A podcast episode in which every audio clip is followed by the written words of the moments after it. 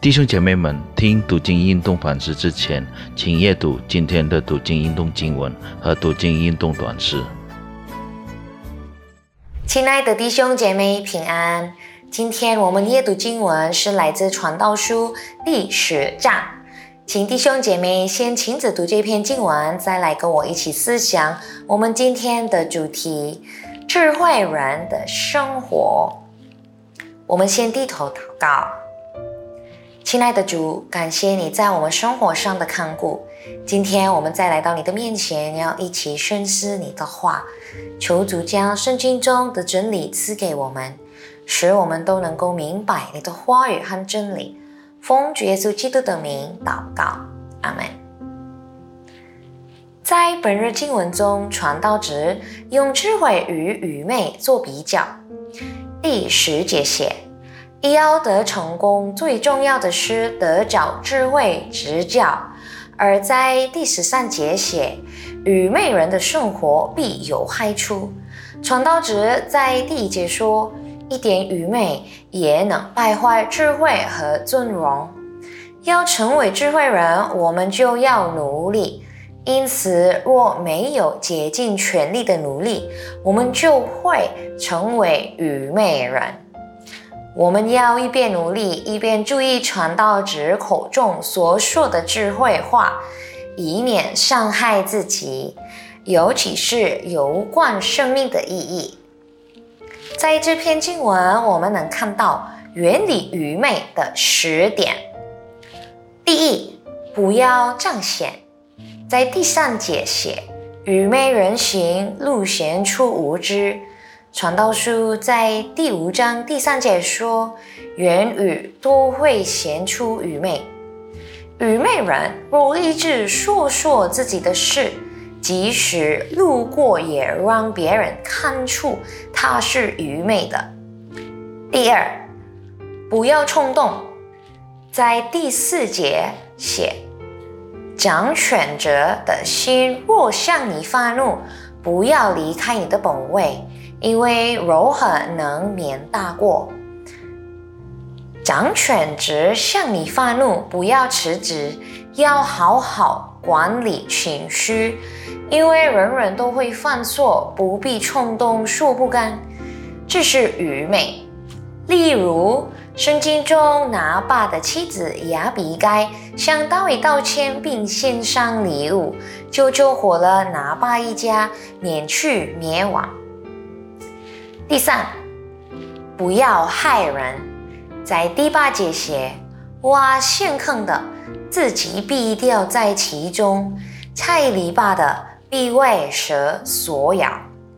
而人会掉进自己所挖的陷阱里。正如圣经中的哈曼，他想把摩底改挂在五丈高的木架上，结果自己却被挂上去，害人中害己，自己神所设的律。在第四，做事专心，在第第十一节，没有法术，实必摇人。胡言乱语也是无益。古代行法术的人会以音乐来舞弄时，若未开始弄实行法术，却现被蛇咬，就是心不在焉，不专心做事。第五，不要骄傲，在第十二到第十三节写，不要骄傲，自取败坏。因为愚昧人的嘴吞灭自己，他口中的言语起头是愚昧，他坏的末尾是间恶的狂妄。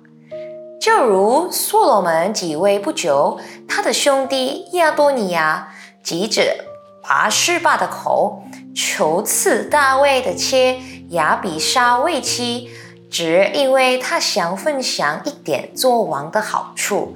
结果招致杀神杀圣之祸。第六，不要多花。在第十四节写，愚昧人多言言语，人却不知将来有什么事。既然不知将来有什么事，何必多言呢？第七，不要老路。在第十五节，京城的事事比喻最简单的事。另一翻译是：只有笨到连回家的路都不知道的人，才会判死老路。就是很简单的事，也脚不清楚，却只会拼命的做，这也是愚昧。第八，不要懒惰。在第十八节写。如果一个人懒惰，房顶会塌下，房屋也会地漏。第九，深拥尽浅，在第十九节写，失白言习是为戏嬉笑，就能使人快活，且能叫万事应心。中国人说，有钱使得鬼推磨。钱虽然不是万能，却是很好用的，该用就要用。如果钱可以解决的问题都是简单的问题，可以用钱解决的就多用钱，要把心思意念用在钱不能解决的事上会更好。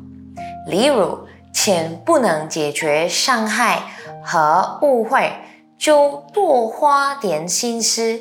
专心去处理。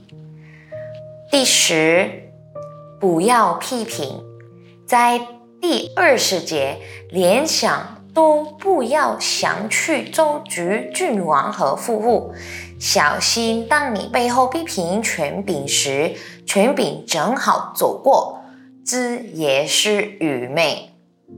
我们知道，所有人都要面对上帝的审判。这张经文提醒我们，在上帝判刑之前，我们要竭尽全力的寻找生命的真谛，因为一旦审判的时候到了，就再也没有时间寻找生命的意义。因此，在面对上帝的审判之前，就当寻找和过着有生命真谛的生活。这样，当上帝审判的时候，我们不在那些将受到刑罚的人当中，而是成为真正有福的人。